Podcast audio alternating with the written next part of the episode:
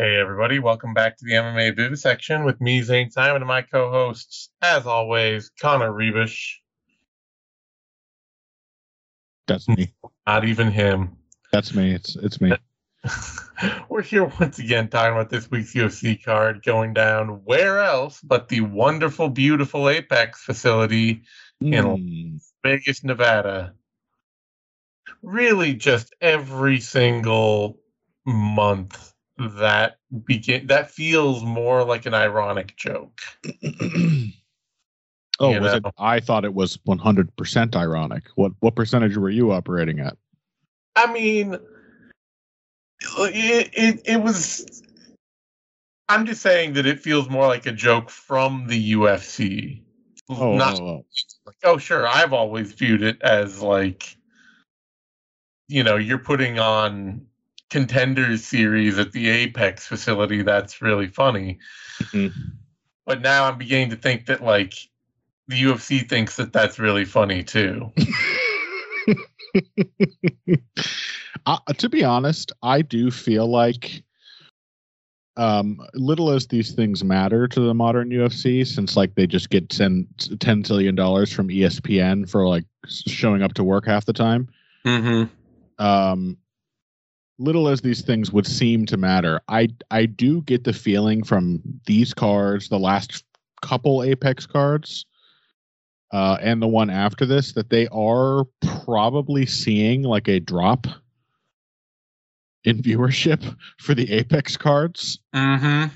because this is to be honest pretty good by the standards of apex cards that we got used to in 2023 Yeah. As is next week's card. They at least are appear to be trying to put together one full main card for each of these events. It's true. Because it gets, we've seen Apex cards that I mean, you know, like Holm, Bueno, Silva or whatever. Like, sh- surely that was a shittier lineup than this, Sure, sure, sure. from top to bottom. Let me let me take a look at next week's card. This card, I would say, has four or five fights that I would at least describe as well matched and marginally relevant to their divisions. Yeah. And that's um, not that's not so bad. Yeah, I, I suppose. Let's see.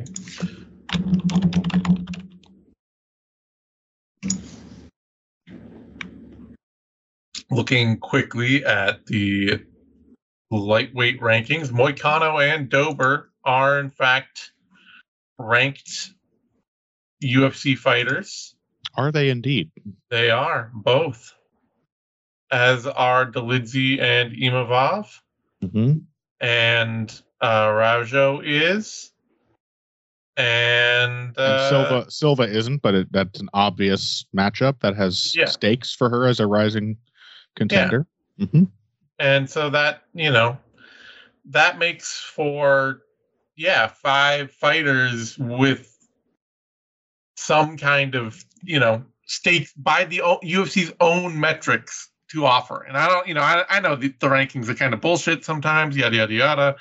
I don't actually have nearly as much problem with UFC rankings, other than the fact that they just insist on making them an internal, uh, non-independent function, and hmm hmm they can they can manipulate as needed.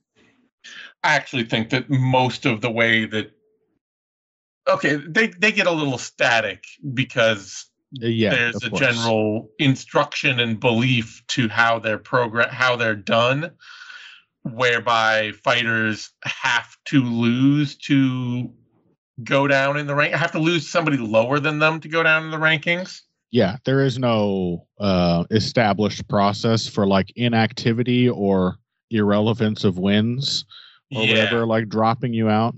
Yeah so that It, it, you have a lot of inertia basically once you get in once you crack like the top seven or five you you get a lot of inertia on your side Yeah, so that you know somebody like Stephen Thompson surely God still him. ranked yeah is still like nearly a top five ranked. He's I number mean- six. tony ferguson must have still been ranked until like maybe his last fight or two when it was Yeah. obvious it's been obvious for like the last six that he is not a top 10 lightweight yeah That's just how it goes. But if you compare this lineup or next week's lineup, I would say go back to the last two Apex cards. And I'm aware I'm saying that Ankalaev Walker 2 was a, a good card in this example.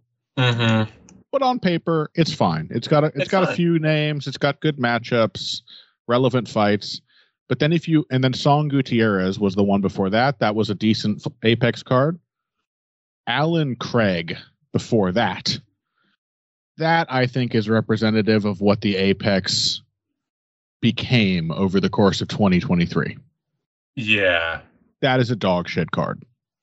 Yeah. Or that Al- Almeida versus Lewis card that was co-mained by Nicolas Dalby versus Gabriel Bonfim and Rodrigo Nascimento versus Don'Tale Mayes. Yeah. Yeah, You know? and there there's some decent ones uh you know, a smattering of decent ones throughout the, the latter half of 2023. I I feel like they're trying not to make the Apex uh a particularly unfunny punchline as it has Yeah. become. Oh, and I forgot the Almeida Lewis card. where They actually took that to Brazil. That was actually just a tragically bad card they took somewhere. That's I mean, obviously, in the modern UFC, there Yeah. there simply is not no way to yeah. uh, well, no, no way that is cost effective to to deliver routinely good cards. But Yeah. But no, they I I think you're right. I think they are trying. It's just always when because they have stratified their product. Yeah. And very clearly have stratified their product for Apex uh see, traveling events and then pay-per-views. they even even trying to improve the apex cards and actually paying attention to how they're booked they will inevitably end up with another with, with more apex cards that are just of course, miserably bad like i mean we say they're course correcting but right on the on on the horizon is Tai Tuivasa versus Marcin Tybura with OSP versus Kennedy Nzechukwu and uh yeah, but look at only- look at those look at those cards. I mean, you can't. Yeah. This is this is the thing you got to know with fight nights. You can't go on the main event no because what they do is they pick the fattest couple of dudes on the card. That is still the rule. Like next week's card, if I was going off of Hermansson versus Pyfer, I would not call that a remotely good card. It's only when you look at the rest of the main card that you're like, okay, this is all right. But even then, uh, on for that card, like I'm looking down that card, and sure, there's some fights that we're kind of interested and excited for, Uh huh. but it is not relevant No. at all. I mean, all I'm saying is make Dan Ige Andre Fili the main event. Just do it. People will like it. It's good. Yep. It's a good fight. Yep. But anyway, anyway, we are uh, gonna com- not complain terribly about this card. It I'll is- complain, but mostly on Yeah. the prelims. Yeah. All right. I reserve the right to complain when we get to the prelims. Otherwise, we've got a main event to talk about that should be pretty interesting, honestly. Mm, Roman Dolidze, Nassourdine Imavov. Mhm. It, it seems booked well to be a difficult fight, Mhm. Um, mostly because Roman Dolidze refuses to be as bad as you want him to be. Mhm. Chess chess grandmaster Mm. Roman. Yeah, I mean, I had a I had an enlightening sort of experience thinking about Roman Dolidze's chess um, career, if if you, you can't call it that, but you know, Mhm. uh, because uh, I mean, clearly, uh, you know, as a rational human being, my uh, immediate thought upon seeing Roman Dolidze like posting images of him playing chess with like other fighters at the hotel or whatever. Mhm. As a rational person, my immediate reaction to that was, "This is a psyop designed to mislead me," Yes. like a normal person would think. Yeah. Uh, and I thought that because I looked at the position on the board and I was like, wait a minute. This motherfucker doesn't know what he's doing. This isn't what this isn't a chess opening. This guy's been You- lying to me. He doesn't You went care full Ronda this. Rousey. Uh, another normal person. Yeah, I agree. Yeah. Yeah, I emulated one. You know, another a successful businesswoman. Yeah. and um, yeah. So entrepreneurially, I was suspicious and paranoid. Uh, looking at the images, thinking this is not real chess. The guy's been lying. He doesn't even know how to play. He doesn't know how the horse he moves. Can uh, jet fuel melt steel beams? Don't think so. I don't think so. I don't think so. Uh, but then it hit me that Roman, of course, Roman Dolidze is not going to play 15 moves of theory. He's not a book player because he's not a book fighter either. That's right. Roman Dolidze is a goofy gambit guy on the board and in the cage. And his idea is almost certainly to do something offbeat to start the game or fight off in a way that intimidates the opponent, puts them on the back foot, gives them some kind of initiative. Initiative is just as important in chess as it is in, in MMA, Zane. Mm-hmm. mm-hmm. Uh, and if you make the other guy react badly or react at all to you, sometimes that gives you enough initiative to just carry the whole contest. Um, and that is the way Dolidze fights. So I've come Mhm. back around. I still don't like him, but I've come back around. I think he probably does play chess, and he's probably just a weird offbeat chess player Mm-hmm. who just tries something goofy every time. And uh, this really uh, cemented itself when Phil pointed out to me that Dolidze has a strange habit of picking whatever stance is opposite to his opponent's stance, like almost every fight. Yeah. And it and you would you would think like normally this this is a noted trend with other fighters you know, and we were thinking like, who else is a guy who always wants an open stance fight? You know, like Stephen Thompson does that. Yeah. Anthony Pettis used to do that. Uh, Lyoto Machida would often do that. These are all like, first of all, phenomenal kickers. Mm-hmm. Um, and they're all like, they're they're trying to like engineer collisions and counters. They're or they're trying to create more space um uh, you know by by like opposing the opponent's lead foot you get generally more space when it's southpaw versus orthodox. You know there's like all these reasons for it uh for that kind of decision. And then you look at the way Dolidze fights and you're like does he have any of those qualities? And the answer is no. What Dolidze wants to do is to is to stand in the way that he deems most weird for the opponent to deal with and wang right hands or left hands at them from the rear side. yeah. He's not a big kicker. No. He's not like a converted southpaw when he goes lefty who like suddenly has a great jab. He just No. wants to wang overhand lefts or overhand rights at his opponent and go after them. Yep. That's the Dolidze approach. It's super super simple and shockingly effective. Yeah. I mean, every single time that, like, we hear three quarters of the fighters talk in this sport about how they think about MMA, Mm-hmm. it's always really kind of like, is that it? Yeah. Does that like that's as far as it goes? Either you are holding back an entire ocean of thought mm-hmm. that you are reserving for your own private study and training and ritual and secrets. Or, as is much more likely, most of the people in this sport are getting taught and then they are functioning on instinct. Yeah. Which I think is pretty normal for athletes in general. Yeah, I think so too. I think most athletes do not. People who super like intellectualize a sport, they tend to be hobbyists. like me. Or Dricus du Plessis, apparently. Yeah, well, even Dricus is he, the man is surely operating um, on a on a, a, high degree of intuition, if it can be called that. Yeah.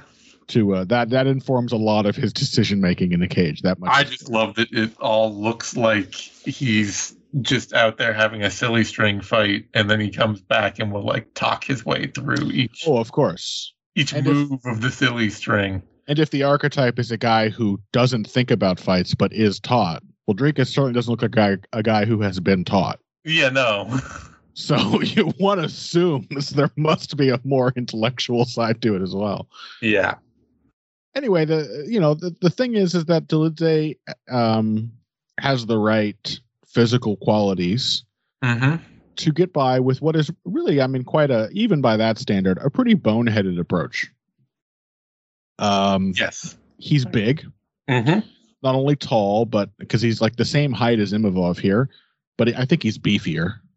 Yeah, yeah. I mean, I think he even at middleweight looks like he could he could still be a light heavyweight very easily. Imavov at middleweight, he's big. He's a big middleweight, but he looks like he would have to add some muscle. Yeah, I mean, most notably Dolidze is really thick in the legs, and he's just uh, all hips. around a large man. Yeah, yeah, yeah. Big, big, broad shoulders, big, big back and chest, and yeah, he doesn't have scrawny legs or anything. I yeah, mean, he, he's just a beefy and tall fellow. Mm-hmm. Um, so that helps. He's intimidating. He's big. He's strong. He hits pretty hard. Um, and he's super durable and he just banks on these things and just tries to take the fight to his opponent. He's not a particularly good pressure fighter as far as technique goes. Yep. Um, he sort of crushes people on the ground uh, accidentally because he has very little takedown game to speak of. Yeah, no. Um, and even a lot of the decisions he makes on the ground are like bizarre and like he is just making it up as he goes. Like he doesn't have just doesn't have that many like, ideas of how to actually direct the fight, except to just always be trying to bully the other guy. Mm-hmm. And it works shockingly well. And my gut feeling for this matchup is that it'll work pretty well against Nassourdine Imavov ultimately, but that along the way Imavov is going to get some long stretches of time where he looks like the slickest man in the sport. Yeah.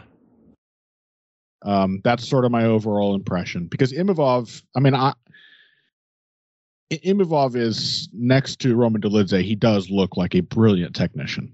Oh yeah. He yeah. Do- doesn't actually have great footwork, but he does move his feet and he does move them side to side. Mm-hmm. Um, he uses his jab no matter what stance the opponent is in. Uh, and he uses it to set up his right hand and his left hook um, and his right uppercut and some really nice short combos. He's he's got excellent timing and is very bold about drawing the opponent onto his shots. Um, and so yeah, he just looks like a super crafty fighter next to Dolidze and he's yep. and Dolidze's super hittable. So he's just gonna yeah, he's gonna get to run game on him for like minutes at a time in this fight, I think. Yep. But he's gonna have to keep dealing with Dolidze. And I think Dolidze is literally the first guy Imavov has fought since Phil Hawes, who beat him. Mm-hmm. Who will have an interest in actually closing the distance with him and tying him up even That's if fair. there isn't a reasonable takedown game to go with that. Imavov proved in that Hawes fight he does not deal well with just being clinched and no. getting ma- mashed against the cage. He's a fighter who has always viewed wrestling as his exit and his escape. He's yeah. used to fighting on circuits in Europe and uh, you know the on regional regional circuits where he is bigger and stronger than his opponents.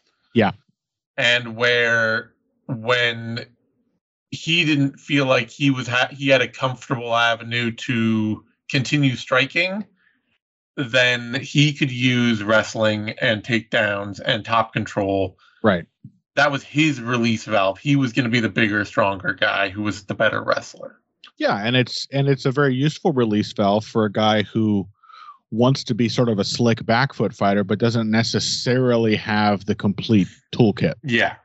Because even for a guy who did have the complete toolkit, having the option to like change levels and hit the guy who's chasing you with a with a surprise takedown is a good move. Yep. It makes a lot of sense.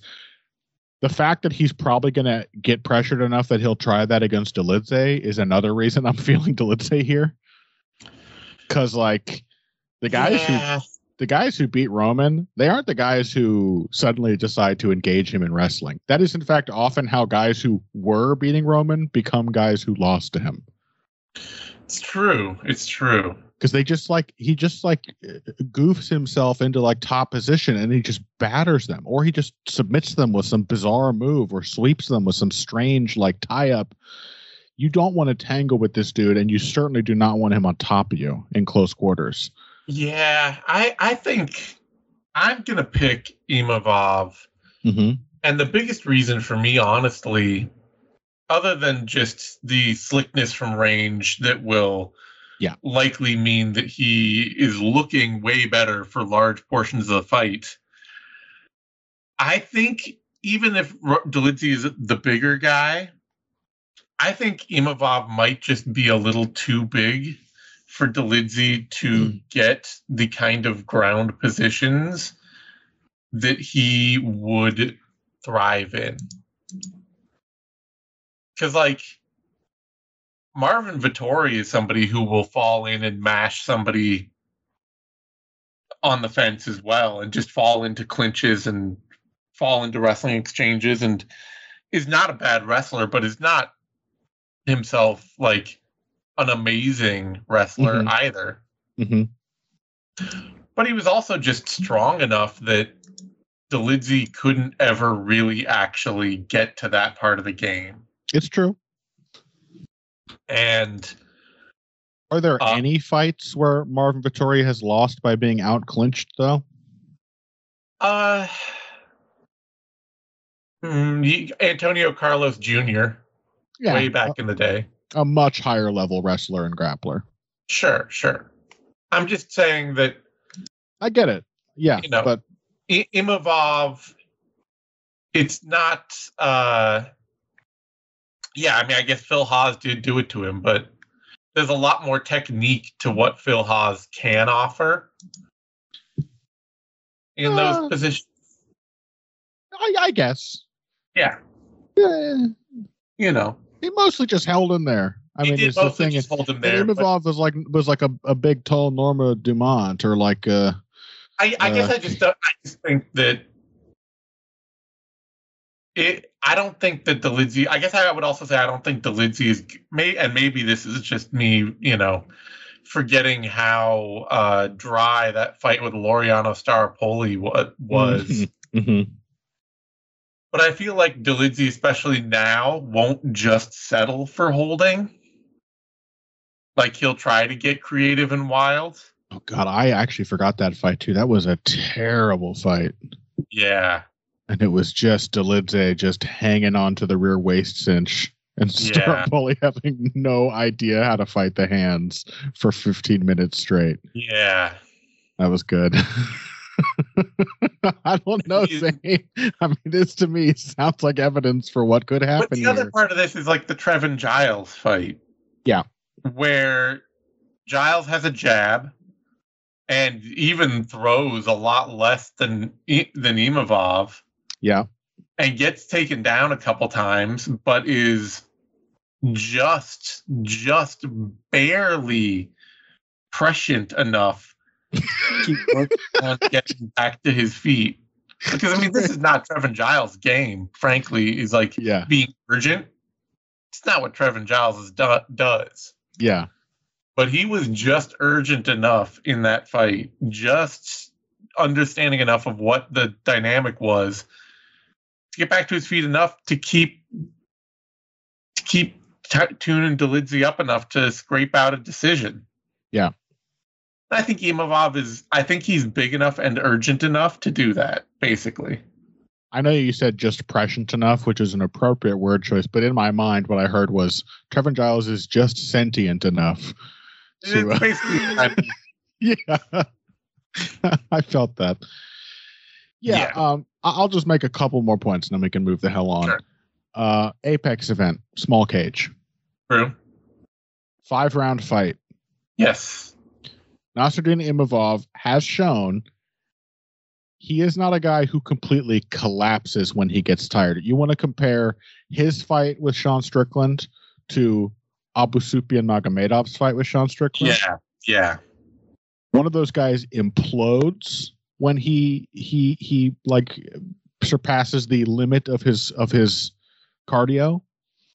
The other guy simply sort of crumbles a little bit Yeah.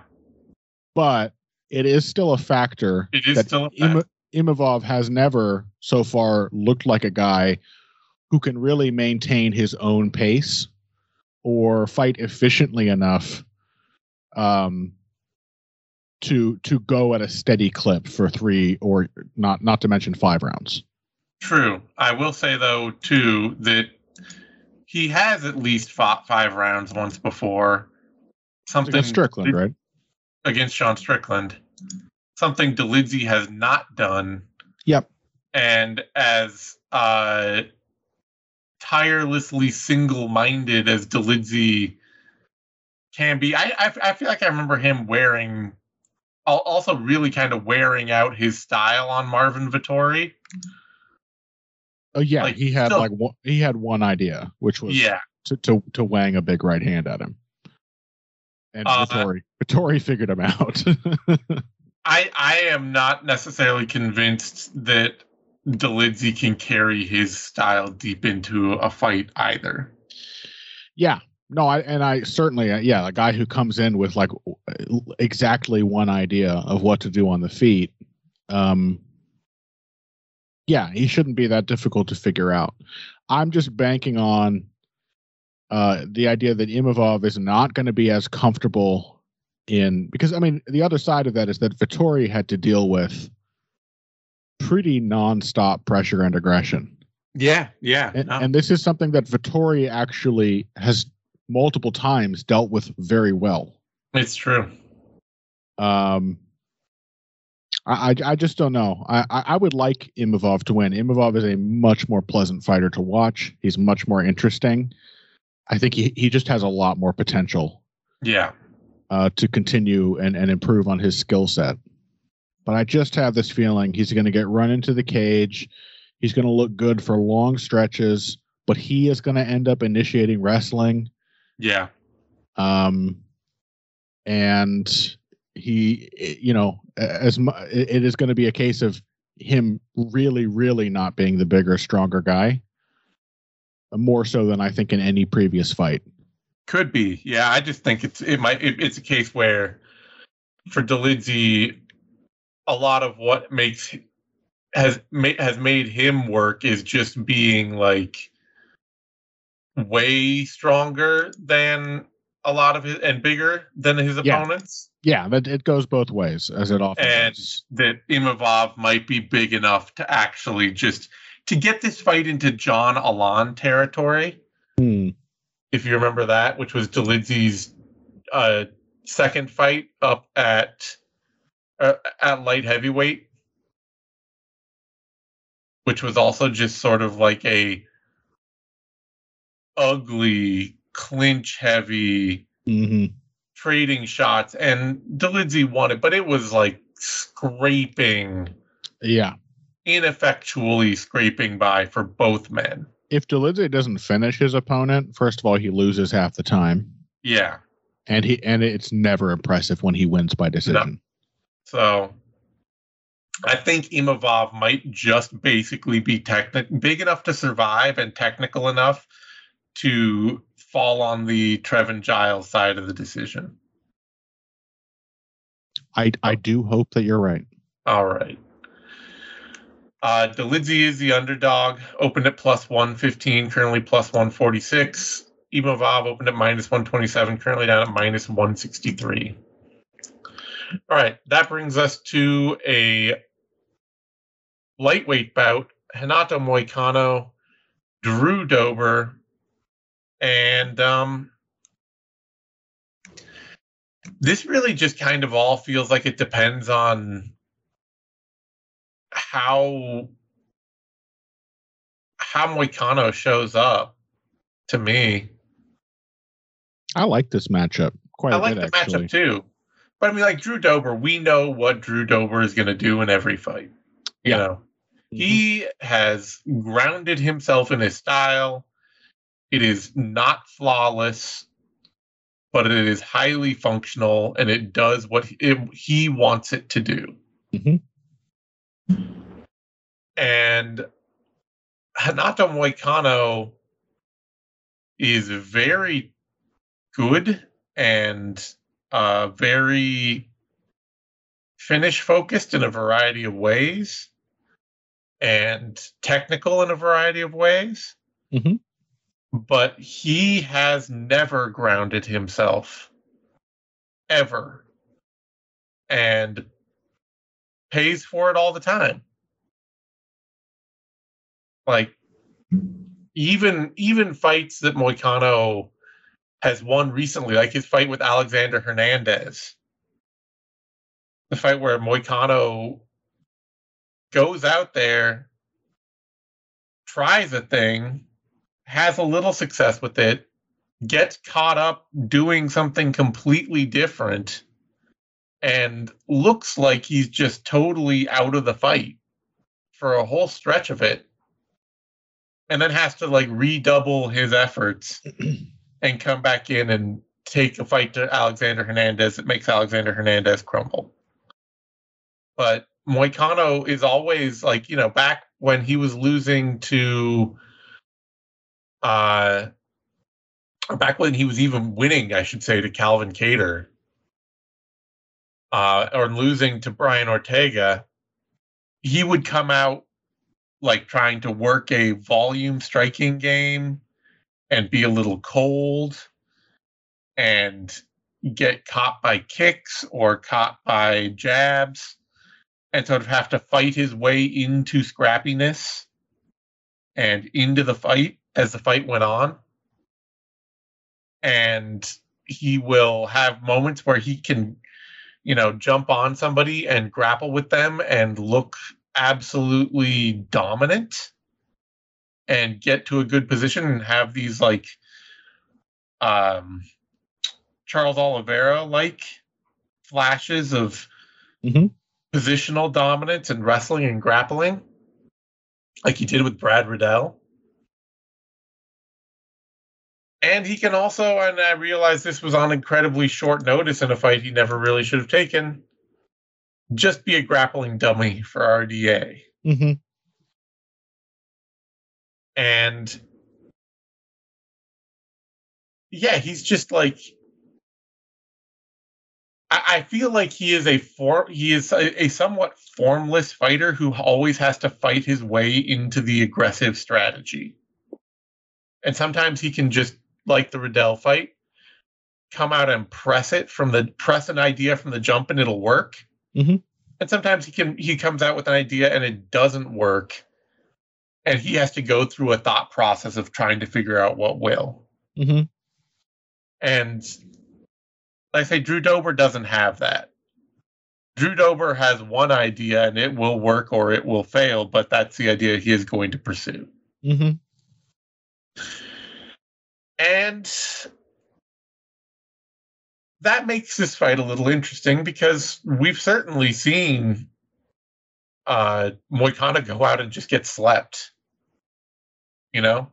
Mhm. We have seen him go out and choose wrong and just get dialed up for it.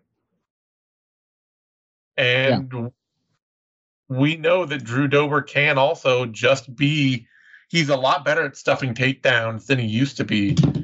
But it's still like a one to two levels approach where if he does get beat on a position or two, he's still out of his depth. Yeah, the, the thing with Drew Dober is he is like a he's like a highly upgraded Michael Johnson. Yeah. Um, and, and and better than that because Drew Dober never like gives up. Yeah, it's never. But the more actual grappling situations you stick him in, the I mean he will exhaust himself as Yeah. part of it because he he will fight really really hard in a way that Michael Johnson won't. He doesn't Yeah. get like dispirited, but neither does he have a particularly deep positional grappling game. Yeah. he relies just as much as MJ on being able to stop the takedowns outright, and he's he's pretty damn good at it. To be fair, um, you can point to a lot of Drew Dober fights where they've gone sharply downhill against grapplers, but they're all really good grapplers, with like Yeah. the exception of Efrain Escudero much earlier in his career. Yeah, I mean, Um, it used to be that Drew Dober, back when he was a light-fisted volume guy, Yeah, yeah, he yeah. would just come in throwing lots of offense and get taken down. He's learned over time to plant his feet, and not only does planting his feet uh, deliver a lot more power for him, but it, you know, it keeps him in position to dig under hooks. yeah, he's got a lower lower base, and he's ready to Yeah. sprawl. Yeah, he, he's in position to sprawl. He's in position to dig under hooks. He's looking for the shot rather than just trying to avoid the shot. Yeah, not to Which- mention he's always coming forward, which is just Yeah, harder to set up a takedown than a guy who won't leave you alone. yeah. Um, so, but I mean, Moicano can be a really good wrestler and grappler. he can, yeah, Like it's like I say, it's just kind of all about what he chooses and how quickly he chooses it. Yeah. to me, for Moicano. yeah. I mean, I think across the board, Moicano is a very good counter fighter Yeah. because he does hit a good reactive double. Yep. Uh, he just has excellent timing on his counters, and that applies to his punches as well. Mm-hmm. Um, that's what carried him uh, in the Alex Hernandez fight. Um, and also he got as one-sided as the fight was, he got some really good moments counter punching RDA off the back foot as well. Mm-hmm. Uh, he tends to, you know, he's just he's got a full complement of punches to choose from. Good uppercuts, good hooks, good straight shots. He's accurate Yep. he's fairly efficient. He does have a, the critical failing, I think, of Moicano as a counterpuncher and counter wrestler is that he doesn't really have the defense Yeah. to uh, to to like super lean on those skills. Yeah, I think I think there's I mean, I, I think it's like it probably there's a speed difference between Hernando Yeah. Moicano and Charles Oliveira. Yep. hmm And I think there's a decisiveness difference between between them and and, and much more and, and I think that decisiveness really plays out in all of in Oliveira being much more willing to be a front foot fighter. Yeah. Than Moicano. I mean, Oliveira's half a Drew Dober. I mean, if not, Yeah. he he has that kind of mentality to fight. Yeah, just take it to the opponent, make them deal with everything. Yeah, because I, I otherwise do think Moicano has a lot of the same skills. Yeah. It's just that the the ways he applies them. I mean, Charles Oliveira loses a lot too, so you can't even be like, oh, it just sets him up for losses that Charles Oliveira doesn't take. Yeah. It's just it doesn't. I think it pans out for a lower level of loss for Moicano. None of Moicano's losses are because he like made the opponent finish him. Yeah. like Oliveira does, where it's like you'd better kill me because Yeah. otherwise it's over for you. Um, Moi- Moicano's losses tend more to be like, oh, you brought this fight to me and I wasn't set for it and I just got run over. Yeah. Yeah. And that, that being said, I don't I don't find this a super easy fight to call uh, no, because, because you know that Drew Dober, what you know, he will bring a type of fight to Moicano, uh-huh, and like him being set for it is very 50 50. Mm-hmm. He- might find a good counter. I mean, I think the thing is Drew Dober's 35 years old Sure. and he just got sparked out. Yeah. eh, you know, two fights ago. Yeah. And that came on the heels of a series of fights where, yes, he was getting the KOs he was looking for. He was also getting badly hurt in those fights, almost every one of them.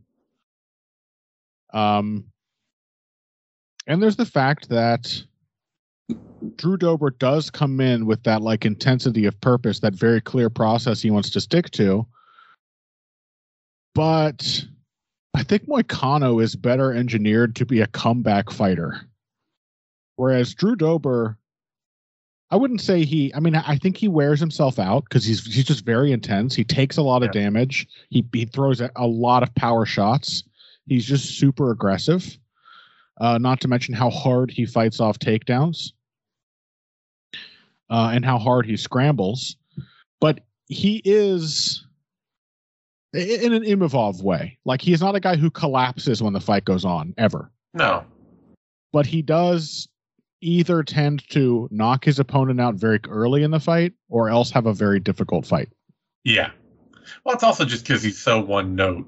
Like, Yeah, one he's he got do. one problem that you have to deal with. And even if he's hitting you hard the whole time, if you are attuned to and watching for and Yeah. braced for that one problem, a lot of MMA fighters are tough enough to just Yeah. handle it and take it and go to war for it. It's it's one note. It's got a lot of octaves. That Yeah, one note, yeah. you know, there's there's there's some depth to the one way Drew Dober wants to fight, but you can figure him out. Yeah. And there's not going to be a another level of Drew Dober's game that you're going to have to worry about after that. No. Not the case for Moicano. No. And like I said, Moicano can land good counter shots. Moicano does have the option of potentially dragging Dober into a wrestling grappling match that just doesn't suit him. Yeah. Um, he just also might do that, lose the position, get a little dispirited, and find Drew, Drew Dober pursuing him. Yeah. And just start eating some huge shots that he can't recover from. Yeah. Like, or or he might just get caught cold. Either he might might get get caught caught- cold, but if somebody gets caught cold, it's more likely to be Moicano, right? yeah. It makes it a very tough fight to call. I Yep. I think I personally am going to pick Moicano. Mm. just because I think that I think that he will come out instantly working for grappling and takedowns and I think he's good enough to get them and to make this fight his kind of fight early on and make Drew Dober have to try and come back. So I'm going to pick that momentum. But honestly, you know, I've seen both of these guys lose the exact way that their opponent can win. So yeah, that, that, is, makes uh, it a tough fight to call. I completely agree, except that I'm going to pick Drew Dober.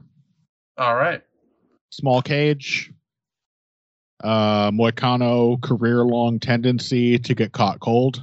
Yep.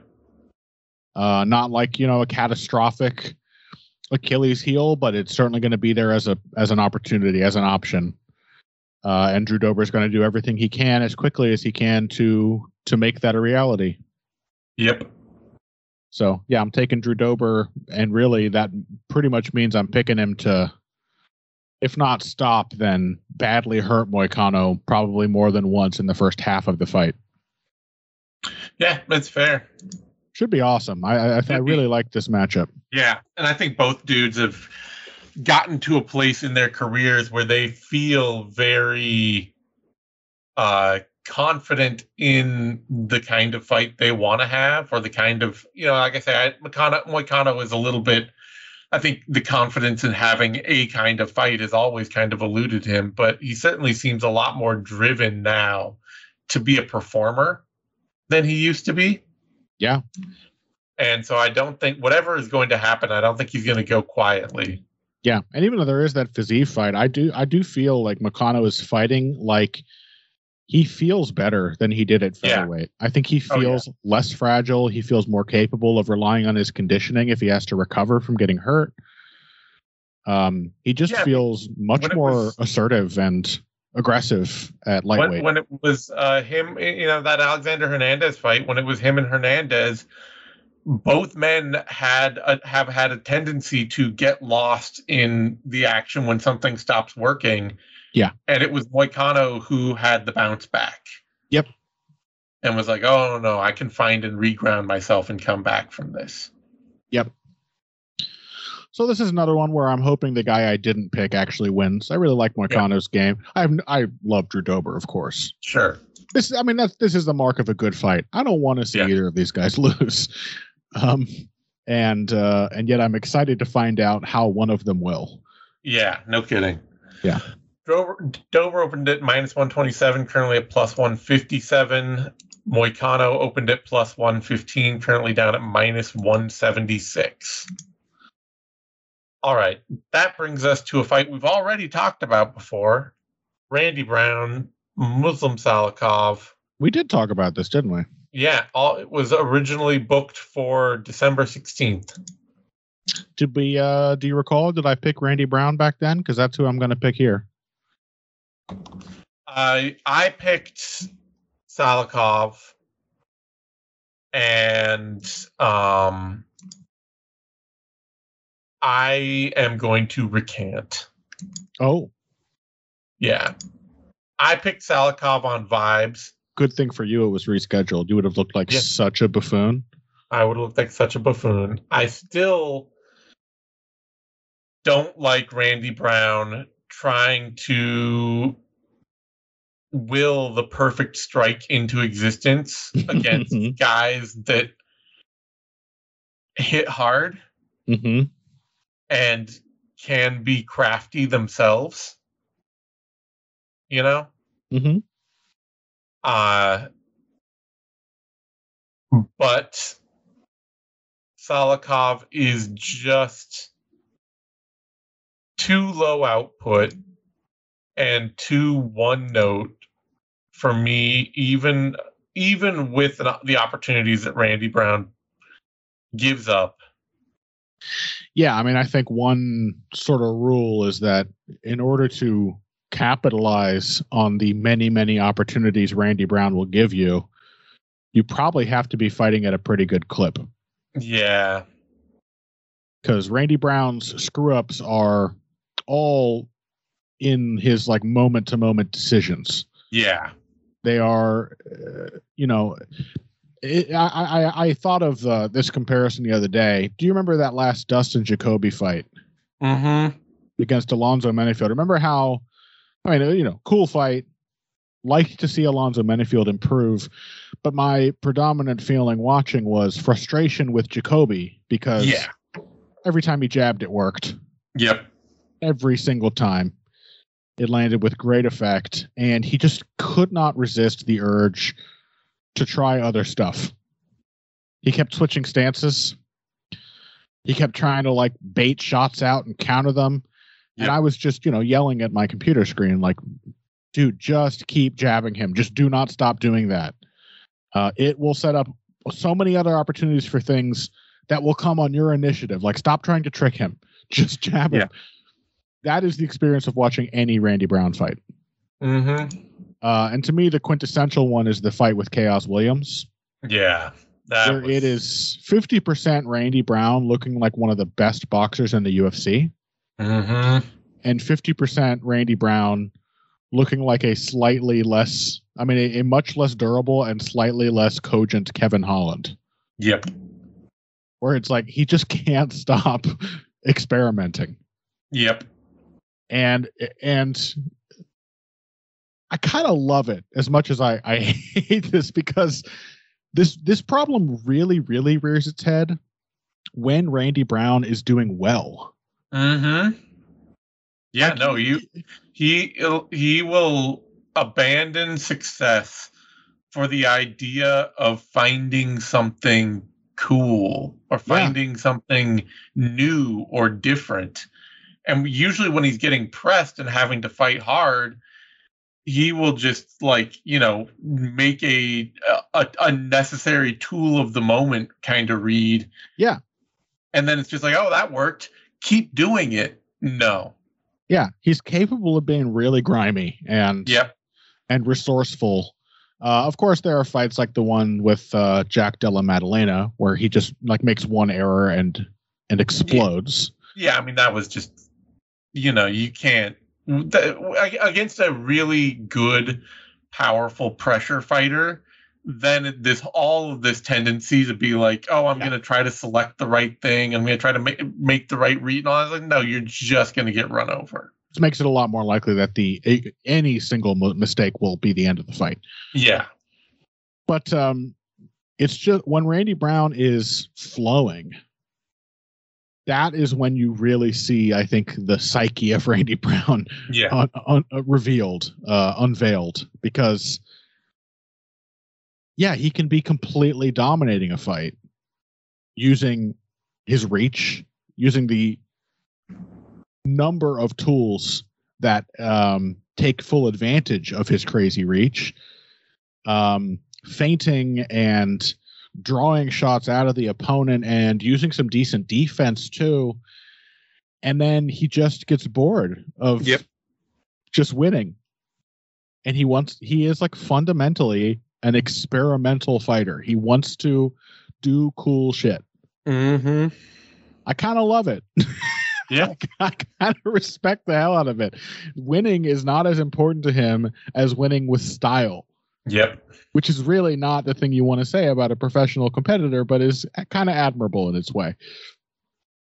But again, to take advantage of that, as Khaos Williams did, almost winning the fight just on the back of Randy Brown trying to give it away, you have to fight like Khaos Williams fought. yeah, You got to be aggressive and you got to be putting combinations together. And you have to, like, when you throw something and Randy Brown makes some goofy fucking call, like dropping his hands and leaning back, you got to be ready to push him and pounce on him and go Yeah, I mean- after him. It, it you got it is notable the guys that have beat him: Jack Della Maddalena, Vicente Luque, Yeah. Belal Muhammad, Yeah. and a absurd comeback from Niko Price. What do Muhammad, Luque, and Maddalena have in common? They all know how to pressure and working combination. They're aggressive, high output fighters. Yep, they all do it really well. And Salikhov seems to me much more likely to agree to a range where Yeah, Randy Brown is actually at his best and where his mistakes do not cost nearly as much. yep. I Where he can agree. not I- only get to the flow state where he starts experimenting himself into bad decisions, but where those bad decisions probably he probably won't have to pay for many of them. Yeah, and you know, if if Makacha, if this were a Salikhov like ten years younger, Maybe. I might just say like flip a coin because he is like creative and powerful enough in that element Yeah. that he can he can knock all sorts of people out. Um, I mean, the man has a knockout win over Melvin Guillard. Melvin, Whoa. Whoa, whoa, Yeah. whoa, whoa. I mean, it did use literally used to be the only way he won fights. yeah, He, He would, would just, just- destroy people with one shot. Yeah. So, you know, but these days, uh, you know, it, it, it's gotten more difficult in the UFC and he's coming up on 40 and I got to I've just got to do a vibe check and the vibes were all, were wrong, I think. Yep. Randy Brown is is much more in tune with the current Yeah. uh metagame than Salikhov is. He's at least Yep. he's pretty high output. You know, like that's the bare minimum. Yep. So it'll be uh, it'll be a good the kind of fight both men want to have, but then you've got to look at like the guy who's got the crazy reach and who throws more strikes. Yeah. One thing I'll say there does seem to be a pretty huge and obvious opportunity here for Salikhov to turn into low kick man for this fight. Sure. I think that would be a great move. One of the many things that Brown has just never had the time to like Yep. uh or desire to try to figure out. Was a big part of how Belal Muhammad beat him. It wasn't just aggression. He chopped his legs. Yeah. And Salikhov is still a great kicker. I mean, that's the thing with Brown is that like if you do go a- a- after him consistently, that you know that boredom and that creativity it- will just create opportunities all the time. Yeah. because he will just like, you know, he can be defensive and slick in a moment because he's thought of something in that moment, but then it's just you know there are a hundred other moments, and he's thinking of different things every time. Yep. Brown opened at minus 265, currently minus 245. Salikhov opened at plus 228, currently plus 213.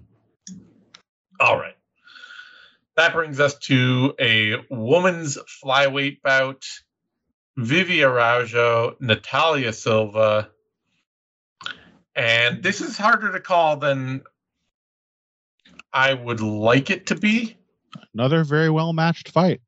This is a bit like uh, the Irene Aldana Karol Rosa fight, Mhm. where I both feel like, In that there's two chicks. yes, that's right, exactly. I just thought of the dude from Office Space. That's right. Yeah, Fucking A, man. fucking a man. Have to be to double up on a dude like me.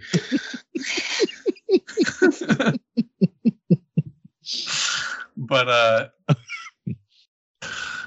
yeah no molly mccann diana belbita also very like irene aldana uh Karol Rosa, and as is Julia Stolyarenko, Luana Carolina. Yeah, yeah. The defining characteristic being two chicks in the cage at the same time, man. Yes, I know, but the point for me is that this is a fight that both should be.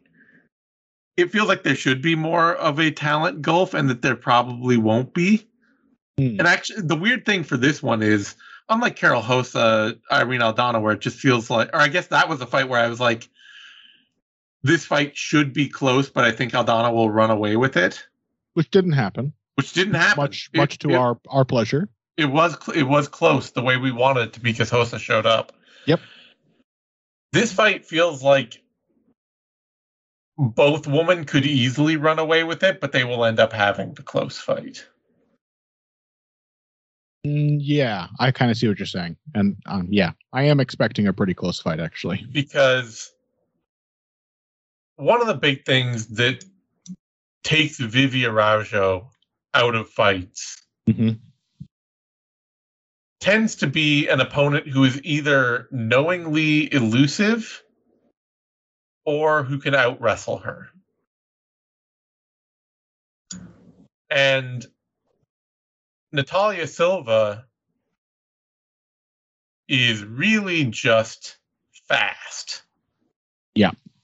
She has a lot of she has some she, she has Shogun who uh Rashad Evans syndrome. Yeah.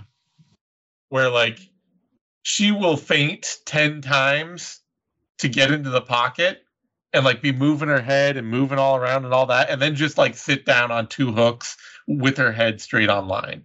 Yeah. She slips nothing when she's sitting down to throw and tries to be elusive all the time when she's not throwing. Yeah, not And- a not a natural born uh, pocket fighter, Natalia No. Silva. No, she is. But all of her instincts drive her to that kind of fight, despite that, or all of her training does. I don't know. Yeah, I mean, I if I can just jump in with my a comparison I've already used, but I think is is is instructive for me personally.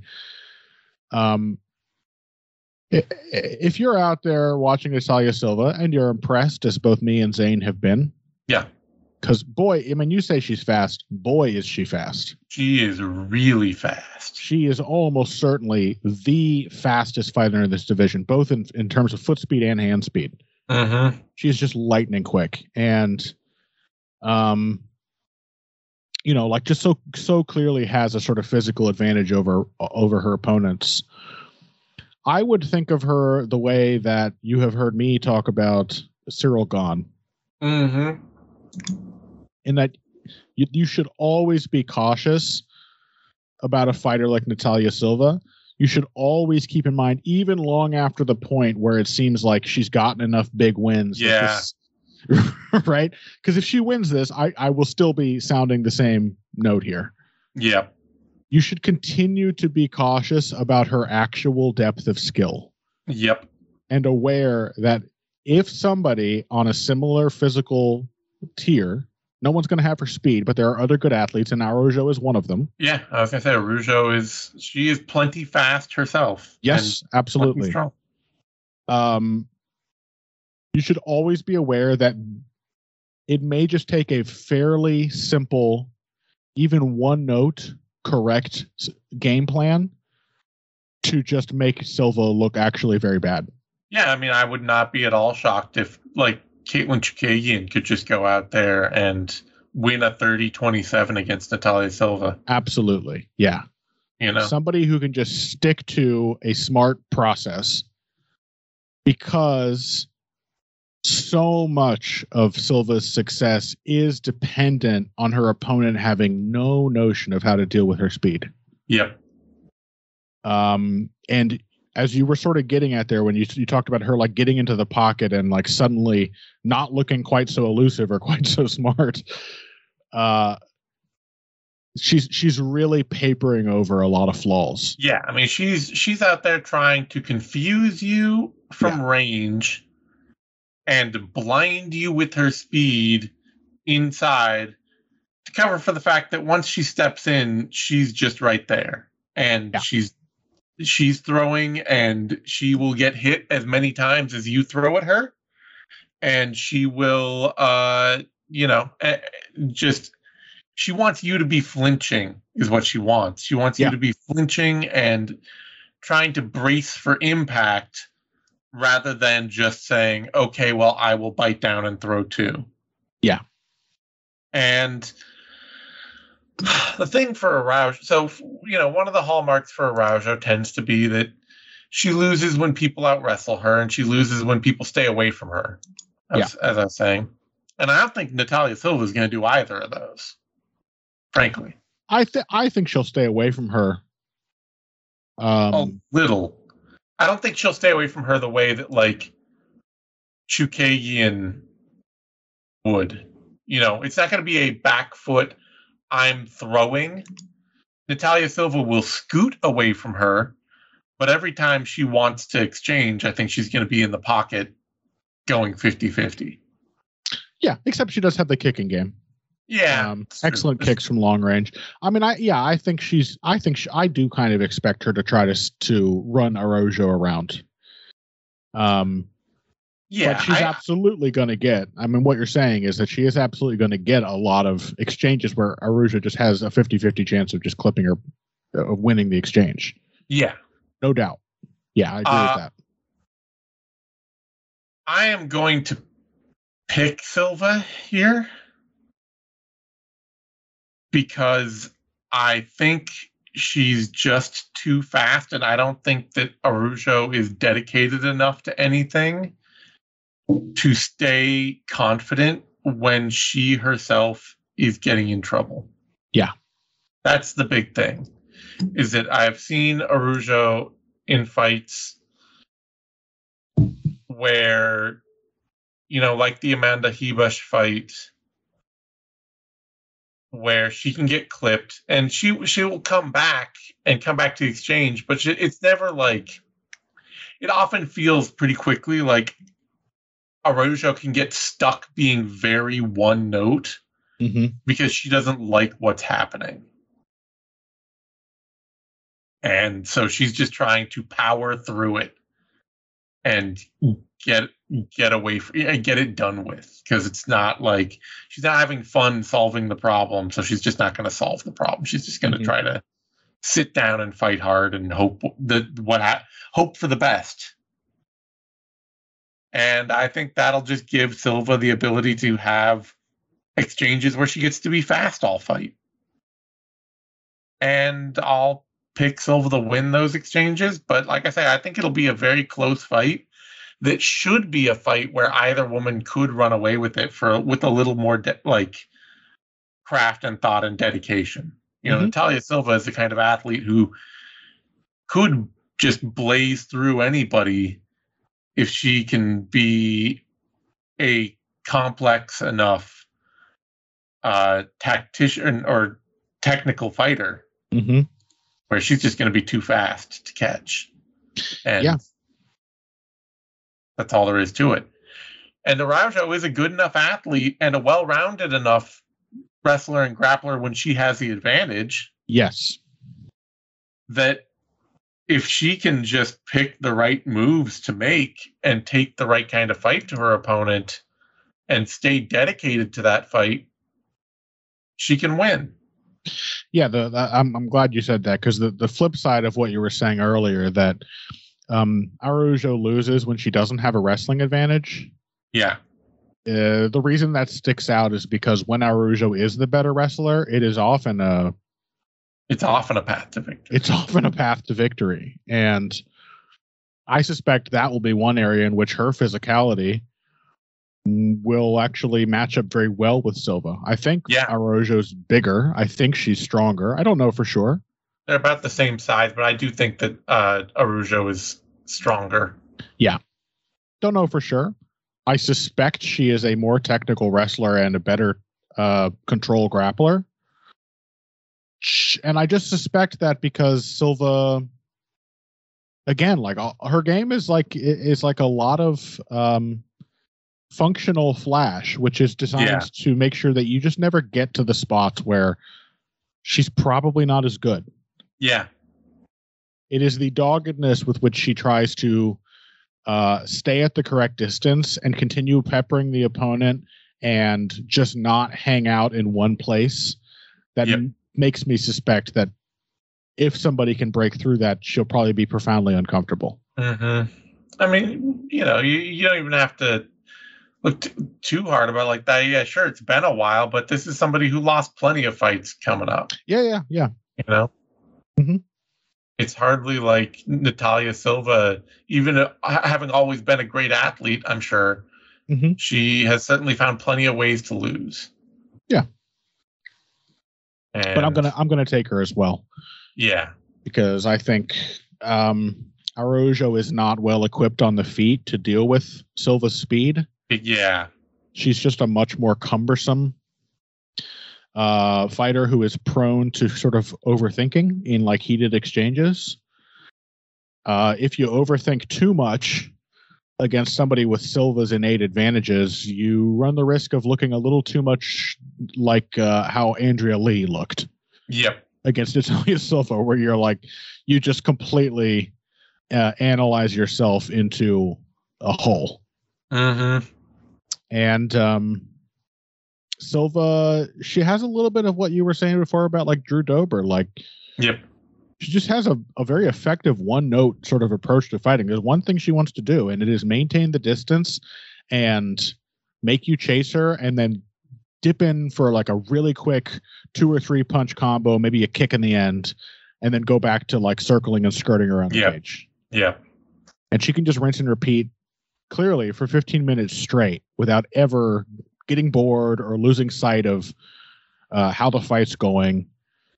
She's got Yep. enough like in like Drew Dober intensity in that one idea to carry her through a fight. So It should be noted, though, she does have four arm bars to her record. And I think that speaks very much Yeah. to the game where if Vivi Araujo can find ways to hit takedowns, Yeah. Natalia Silva will make mistakes. Yeah. Um, yeah, if Araujo can get her down, that to me is the really big factor in this fight. Yeah. If she can get her down and I see Silva like playing guard, I'm like, okay, there's the Ciryl Gane thing. yep. Yeah. that's that's what she was hiding. I get it. Yeah. So I'm picking Silva just because I think Araujo, you know, I think she was lucky in the Maia fight that that's actually a matchup where Maia is not only slow footed, but has always had problems defending takedowns in open space. Yeah. And people just don't end up ever knowing it about Maia because most women don't have the the drive, the pure shot drive to take somebody down with ease in open space Yeah, so they push does. her yeah they push her against the cage and maia's a great cage wrestler Yeah. not a good open space wrestler even you know roxanne modafferi made their, her first fight with maia razor close in 2016 because she hit open space takedowns and then had a much diff- more difficult time with it in 2019 because she pushed maia to the cage every time Yeah. And so that was a really good matchup for for Araujo in that sense that Maia was going to be planted there in open space because she's not fast enough on her feet. Yeah. But Silva is. And like I say, this could be a razor close fight. I, me picking Silva is still like, I could easily see Araujo getting one takedown and taking a whole round that way. And just not getting a takedown and getting picked off for a whole round. Yep. A bit, and then a having a, a round where, a, like, you know, uh, and then having a round where, like, she's got Silva's timing and they both just hit each other every time they step into the pocket. Yeah. But it does feel worryingly a bit like a two true outcome kind of fight. Yeah. Like either Araujo discovers a wrestling advantage and has the ability to, to pull that off. I mean, who knows? Just maybe, a little slower. Maybe this version of Silva surprises us and just like just shucks those off in the first layer. Yeah. And and then we're like, okay, it's going to take a more a, a, more deeply thought out approach to expose all the uh, gaps that Silva is hiding. But yeah, because it, it is worth noting too with Silva that like, you know, she's had she she is she's 26 with 22 fights under her belt. So early losses be damned you know she's putting in the work to yep she's hitting a point in her career where she should be getting really quite good you know? She should be at her peak performing at her peak right now. And she kind of looks like she's she's there so she she might yeah. be capable of more than we give her credit for. Yep. But uh, so, i'm cautious. yeah. I'm cautious. Picking silva but it's uh you know she there there is room for her i think to lose all kinds of fights as you as you know and when she gets up to really you know fighters who perform really consistently at the top level of that division i think the losses that plagued her early career will start reappearing yep or she'll just be lightning fast and bulldoze a bunch of people and it'll be the Ciryl Gane thing like, again mm-hmm. Yeah, and then she'll fight like Valentinish. She'll like win the title from Alexa Grasso. Yeah, and then fight Valentin, an old Valentina Shevchenko, Valentina Shevchenko, who, who will just demolish her with like awful clinch wrestling. Yeah. Yep. Yep. We're waiting for Jon Jones, folks. Araujo is, is uh, open to plus 314, is currently at plus 274 and Natalia Silva opened at minus 382, is currently at minus 326. All right. That takes us to a God, card is bit, big. Bit wide, isn't it? Those those odds. Yeah, very honestly, for two fighters who have both lost five fights, and Natalia Silva's including you know fights to random people on the regional scene that are. I mean, don't get me wrong. We've been banging the Natalia Silva drum. She has looked great. But, yeah.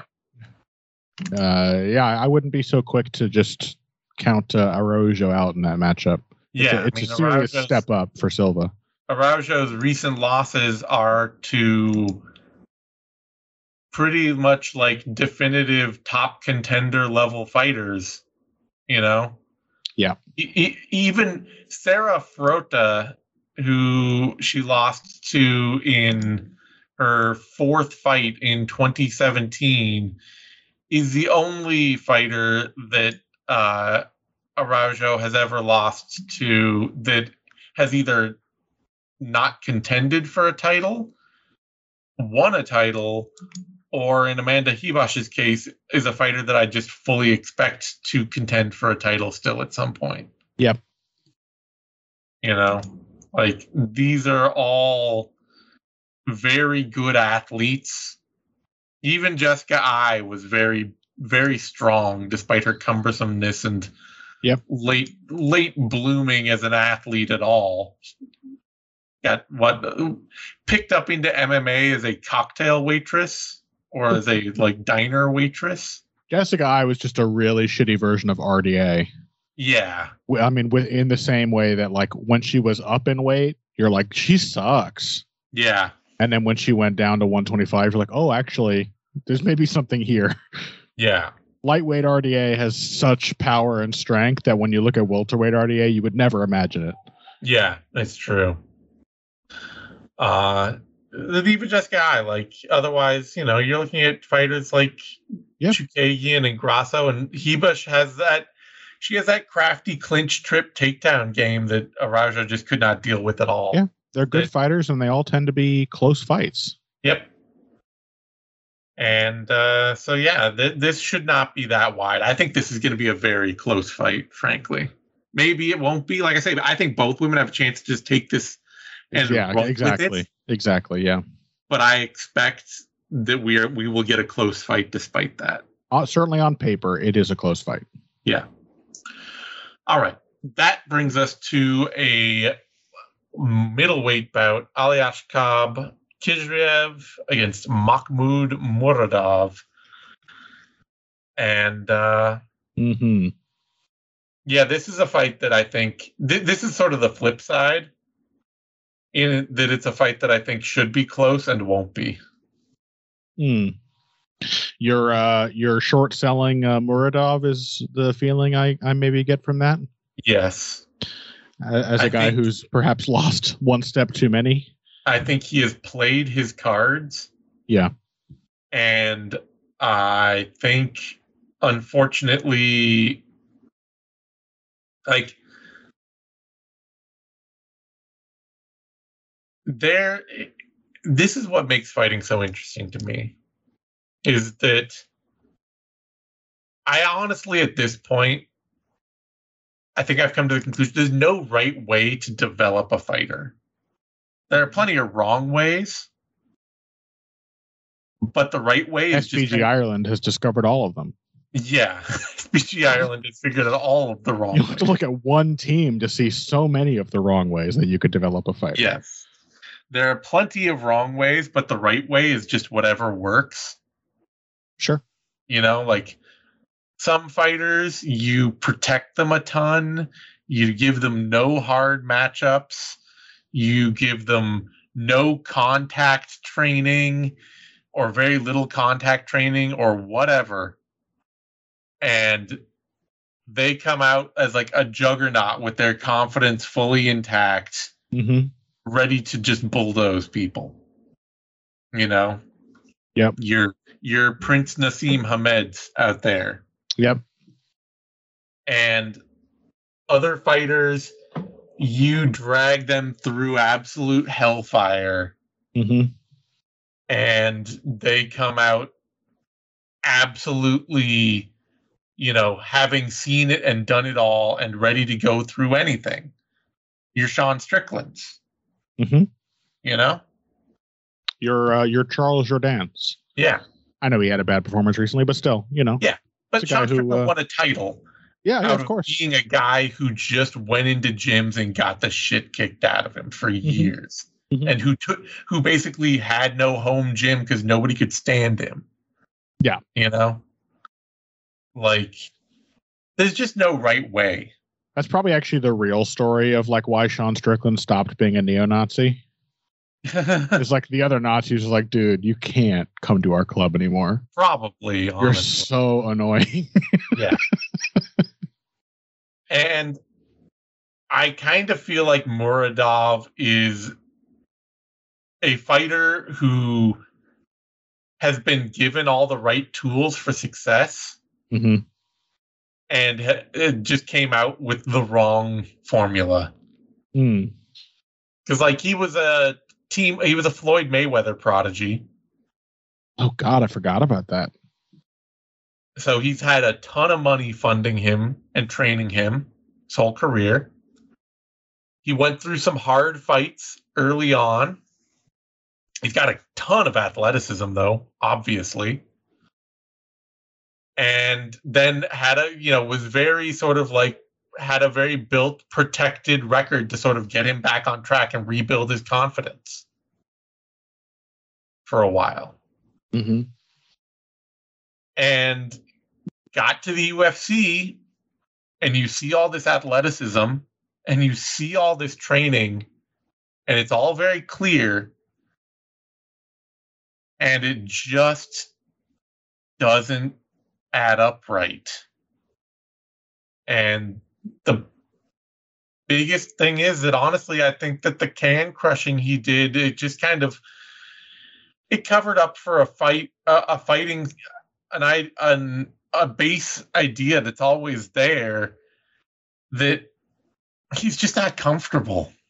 Yeah. And he's just not like it, he's never gonna be comfortable.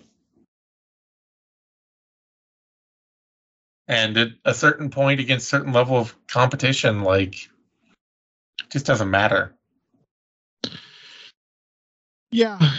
He just um Muradov never seems to have the uh, the requisite sense of urgency.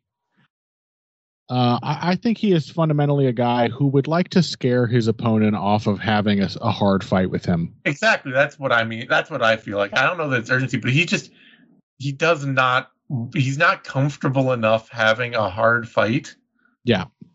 To have hard fights all the time. yeah, I mean he can he, he'll fight a hard round. Yeah. Um, it, he can be a really grimy wrestler and everything, but what he the wants. It's all all the. That's why, like, it, to me, that's why I kind of started with the whole idea of like, there's no right way to build a fighter because I think that a lot, I think a lot of people have put a lot of time into making this guy a very good fighter. Yeah, yeah, you but know? at a fundamental level, what he wants after the hard round is for the opponent to have learned their lesson. Yeah, and to then get him get a minute, you know, yep. to to, to chill to to have that mean that the intensity of the fight drops and he can mm-hmm. sort of mm-hmm. ride his advantage and, and the problem he has run into over and over again is that no competitor at this level is just going to be satisfied with you sitting on like a one round advantage. Yeah. No, I that, mean we just saw the the Neil Magny Mike Malott fight. Yeah. And this this organization say what you will about the contender series as a content farm. Say what you will about dana white and uh what's his, shelby and maynard. Maynard as talent scouts. I have plenty of criticism for them on all of these fronts but the size of the ufc and the way that, that it has run for years it constantly sifts out for really tough dudes. Yeah, and it's just the nature of uh, of elite level competition in yeah. any in any sport or yeah. whatever is that like the people at the top level um they're not they're not doing this because it's the best way to get paid. No. They want to win. Like it is there everyone here has a super intense competitive drive.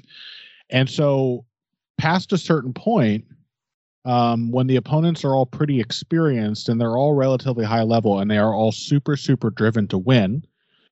Yeah. Um, not to mention that does mean the prospect of much bigger payouts in the future. Like there is still a huge financial incentive to yeah. continue winning. What it means is that Mur- Muradov's style ends up being like a self fulfilling prophecy yeah. where the mere act of getting to a good position and then just trying to ride it out, that invokes the comeback from the opponent. Yeah. Like going out there, like uh, that fight with like Caio Borralho is a great mm-hmm. example. Muradov has a lot of success in that fight. He does, he is he like I watch you can watch him for a minute of any number of fights and be like, this dude could be a title contender. I mean, he like basically dominated Borralho on the floor for like most of the second round. Yeah. Uh, for a big, big chunk of it. Just out wrestled him and uh, just wouldn't let him escape. And then he comes out in round three and he his foot is just off the gas. Like before yep. the round even starts, he's like, okay, good, that's settled. It's not settled. No. Borralho knows he's losing now. You've you've done it. Now you've yep. done it. You've made him angry. You've made him determined and Muradov seems consistently unprepared for the opponent to respond in kind to his success. Yeah. He doesn't want them to. Yeah. It's he like he has the-, the Leon Edwards thing, but Edwards has always been better at actually he consistently meets the challenge that he draws out of his opponent. Yeah. You know, he will he will insist that they come back, and really he will take his foot off the gas, but he doesn't roll over when they do. Uh, Yeah. he's there to to stay in the lead, uh, even if only just by a little bit sometimes. Mm-hmm. Doesn't have that. He just like really takes his eye off the ball permanently. Once it happens, it's like it, it just it discourages him that the opponent responds in this most natural of ways to uh to his uh, his well put together game having an effect on them. Um the thing is, is like I, I don't really know how good Ali Aliaskhab Khizriev is uh, outside of just his wrestling and grappling. Obviously, that is Yep. uh, the the the, sub, submission grappling game, the sweeping game, the guard passing, like all of that is very high level and very natural for him. Mm-hmm. He's an absolute mess on the feet, as far as I can tell. Absolute trash fire. Like it's like everything is just like a lunging left hand, uh, like southpaw left hand or whatever that just leaves him totally off balance. He is like the he he demonstrates all the worst aspects of like combat sambo striking. Mm-hmm. you know. But it does help to set up some takedowns, and he knows he wants to get the takedowns. And uh, I've never seen Muradov beat somebody without getting into some wrestling exchanges with them. Yeah, that's the thing because it's just like you have all the speed, you have a jab that is you have a really good jab that you can use and lean on. Yeah. All you've got to do is stay on your feet. Yep. Use this jab. Press this guy so that he doesn't just walk you down, or when you have to really get on your bike and stay away from him. But Yeah, K- Khizriev totally looks like a guy. uh, The exact game plan you just laid out. You you slow cook him with methodical pressure. yep, You stick him with the jab. When he shoots, you sprawl, and then you break the clinch yeah. and go right back to pressuring with the jab for, first and foremost. And you, if he's gonna really swarm forward, then you skirt away and you reset and you go back to the slow cook pressure and you know you you deal with the bursts when they happen. Yep. And then otherwise you try to be just working the jab and trying to get him to back up. But Muradov always has to find something else to lean on because there's no one part of the fight where he feels like he can just sit there and do the th- have the fight, you know, and just be like, oh yeah, well I'll just have this fight for three rounds. Yep. Nope. Like, no one's gonna no. let you do it. Yeah, it's just like no, I need to have this needs to be something where you are giving up. Yeah. and I just don't. I don't think that. I think at some point he's going to try to wrestle with Khizriev, and I think it'll just be Sure. He's yeah. you know he'll be he'll be working the jab maybe for a round and Khizriev will be pressing forward because Muradov doesn't want to and Muradov will end up getting tangled up with him and he'll end up feeling like oh I've got to wrestle with this guy and things will start going downhill and they'll just keep going downhill Mm-hmm. like it's just really you know uh, that Bryan Barberena fight even like you are fighting the ghost of Bryan Barberena and Yeah. it is a tooth and nail war you know Yep. it just I just don't think Muradov is actually equipped to avoid a fight getting hard. yeah It, in And fact, think- it, it almost happens inevitably lately. Yeah, and I think Khizriev looks to me like a fight fighter who is built to not necessarily be the technical guy and clear and easily walk himself into what could be catastrophic errors. Yeah. but absolutely, the harder a fight gets, seems like the like the harder he gets to grapple and wrestle. Seems like the more he's going to feel like he can just take over and start winning. yeah, he definitely looks like a a born competitor in that way, a very scrappy individual. Yeah, This is much more. Uh, this the uh, the point being, this is much more us sort of picking against Muradov yeah, than it is us uh, being high on the fact that Khizriev was able to out wrestle Denis Tiuliulin. Yes. Yeah, like of course he did that, but Yep. It is. It, it's just a feel. Like I say, this is a fight that to me it should be. It should be close, and I just don't think it will be. mhm. Uh, is the favorite. Opened at minus 129, currently minus 147. Muradov opened at plus 117, currently plus 133. All right. And that brings us to Gilbert Urbina, Charles Radtke.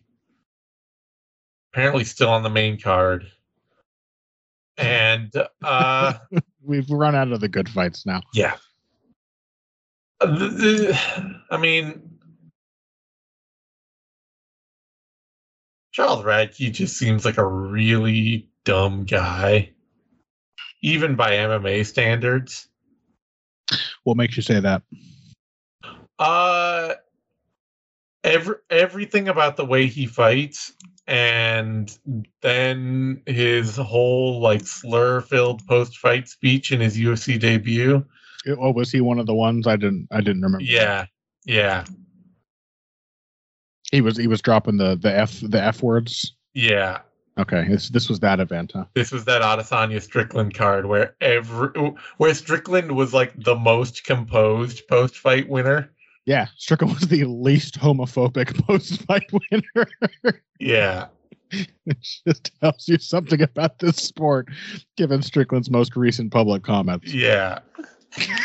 he was the least homophobic guy in the building that night. Yeah, he felt. I mean, I think that what he's been doing now it's because he felt outdone by that. yeah, probably. What, what the hell? M- Mono Cop stole everything I worked for.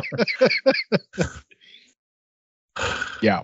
Uh, Okay, so I had totally forgotten Radtke was another one of the uh the that the the slur brigade. yeah, and then he just had like the dumbest fight with Mike Mathetha. Yeah, and I just get the feel and watching all of his fights on the regionals too. Like he just fights like a a, a goddamn meathead in a Yeah. sport full of meatheads. He is the meatiest of heads. He does have a script tattoo across his chest, which appears to be slightly crooked, and reads "Blood Brother Pride." Yeah, that It's not a tattoo a smart guy gets.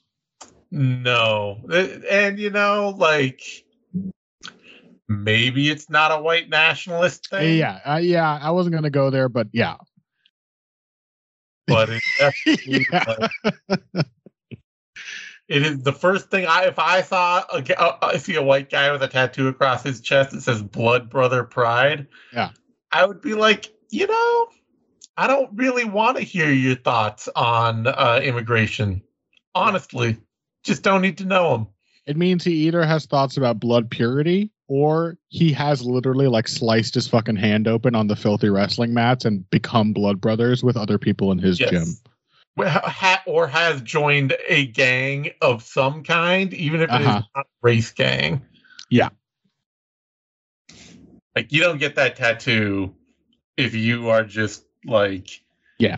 If you are, if if somebody that doesn't know you that well, that that's the kind of tattoo you have where somebody who doesn't know you that well could hand you a gun and you might kill somebody. you shouldn't be trusted Like with a, somebody- with a Mhm. somebody would be like, "Hey, you're, you know, you're Mike's friend, right? We need you to go here and talk to this person. Here's a gun. You know, let them know where they stand." If you have that kind of tattoo, you'd be like, "Yeah, I got it." just, assassinate the person. Like you have you, you that's the kind of tattoo you have where you have signed up to be associated with people, you know? That's a tattoo that says you're part of a ring, exactly. not a club, you know, not a crew, a ring. Yeah. That that's that's all I'm saying. I don't know that it what it, what that is, how it entails, how it comes about. That just suggests to me a level of loyalty that probably uh, transcends common sense. hmm You know. hmm Anyway, His his nickname is Chuck Buffalo, though. it's a That's great pretty. fucking nickname. That's a pretty good nickname. it's a great nickname. maybe we're dead wrong, you know, because it does. It, it sort of suggests that maybe it's always a good sign to me when a fighter's nickname reveals that they have some kind of sense of humor about themselves. Yeah. Whereas like Gilbert Urbina's nickname is dog shit. Yeah. The RGV bad boy. I I actually would a- almost actually thought for half a second that his nickname was actually dog shit. No, that would be great. That would have been but it would have been very like fittingly MMA. Yeah. The Uh, dog just by the way. Go- Googled RGV. It's clearly Rio Grande Valley, Yeah. but the first result that comes up is Indian film director Ram Gopal Varma. Hey, So I like to imagine- the that Gilbert Urbina is just really into Bollywood. Yeah, that would that would be awesome. Imagine if he like came out to like some Bollywood song and is like dancing his way to the octagon. That would actually be he grows like a really big mustache, like the yeah. romantic lead of every Bollywood film I've ever seen. Yep. I would. I would cheer for that man to the ends of the earth. No, instead he has the dopey nickname, the Rio Grande Valley Bad Boy. Yeah. Terrible. Tito Ortiz called copyright Yeah. infringement. Yeah. And it sounds a lot worse than the Huntington Beach Bad Boy. It does. That would at least have some alliteration and some rhythm to it. mm-hmm. Ugh. Anyway, enough about nicknames. What's going to happen in this stupid fight that we clearly don't care about? Uh, I'm gonna pick Urbina. I was. I still think that he is. Um, he doesn't. He fights the typical MMA tall man's game now that Yeah. he's down at welterweight, where he gets to be a big guy. Yeah. Uh, he fights. He fights short. You know, it's all like I'm ready. I'm ready. I'm waiting for you with with strikes you can't see in the pocket. It's like, Yeah. bro, you're six three. You don't ever have to see the pocket. Yeah, but he doesn't fight long. He fights tall. He He wants fights tall. hooks, uppercuts, like, hey, walk into this knees. Yeah. Mhm. Uh, Radtke seems like he's just gonna walk into everything. He doesn't care. Yeah. He's not thinking about what he's gonna do. He's just he's there to wade in and have a wrestling. He is a terrible wrestler. Yeah. And he spent 10 full minutes of that Mike Mathetha fight trying to wrestle Mike Mathetha and could not do it. Yeah. Could not out wrestle Blood Diamond to save his Mm-hmm. life. He just had to drape on him for long enough that the referee had to like separate them and put them back at striking range. Yep. You should not be having a close fight with Blood Diamond, folks. Especially not if you come in thinking I'll, I'll out wrestle this guy because Yeah, definitely not, because that's a great way to beat him. And yeah. Uh huh. So I'm just gonna take Urbina. Yeah, I mean, Urbina already beat Orion Cosce, who is just like, to my mind, like a significantly more sophisticated version of Charles Radtke. Yeah, le- I think Cosce's probably smarter to his detriment. Yeah, yeah. He gets it in his head pretty quickly that he's outgunned and will fight scared. I don't He definitely that- got scared very quickly because what, what happened against Urbina is that he he was pressuring Yep. And Urbina was like, yeah, awkward, like walking around like Bambi, getting pushed towards the cage. But to his credit, Urbina realized he was running out of room and he was like, okay, I'm going to plant my feet now. And whatever you come at me, I'm going to hit you with like this left hook. Yep. And it kind of landed. And then Yeah. Cosce was suddenly done pressuring. Yeah. I don't think Radtke knows how to be scared. No, but he is going to get beamed with that stupid left hook. And he is going to. Yeah. We did see that Cosce, who is obviously a better wrestler than Radtke, actually had quite a difficult time getting any wrestling momentum. Yeah, I mean, there's a reason we talk about all the time. Like, you actually want to be bigger than your opponents if you're going to be wrestling all the time. And You know, Urbina Urbina's looked huge. more than strong enough, and he, he got underhooks quickly enough that like there was just no headway to be made Yep. uh, in the wrestling department. And Radtke, I think Radtke will mostly just try to box with him and just try to go out and swang big hooks at him. But I think that'll Mhm. just not be a good uh, idea either. hmm So yeah, I Yep. gotta pick Urbina. That's it. I agree. Seems like a fairly easy pick here. Odds have it fairly close though. Urbina opened at minus 175, is currently minus 198. Uh Radtke opened at plus 155, is currently plus 175. I I feel like Radtke is a solid level below what normally survives in the UFC. Training. Yeah.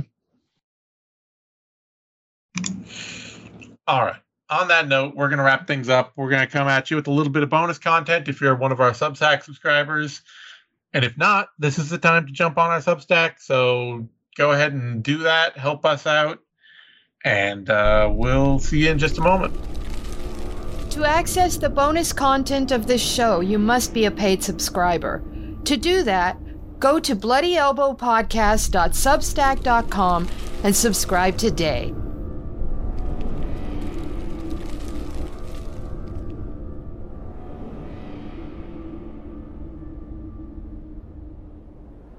Thank you for tuning in to this Bloody Elbow podcast production. Subscribe at bloodyelbowpodcast.substack.com. Give us your email and receive notifications when your favorite shows drop straight into your inbox. We're also found on a wide variety of podcast outlets. Just search for Bloody Elbow Podcast and you will get new shows throughout the week, including the MMA Bunker and MMA Tete a Tete shows with Kid Nate, the Level Change Podcast, the Hey Not the Face podcast, the MMA Vivisection main card and prelims UFC preview shows, the sixth round post fight show, the Show Money podcast, and the MMA Depressed Us.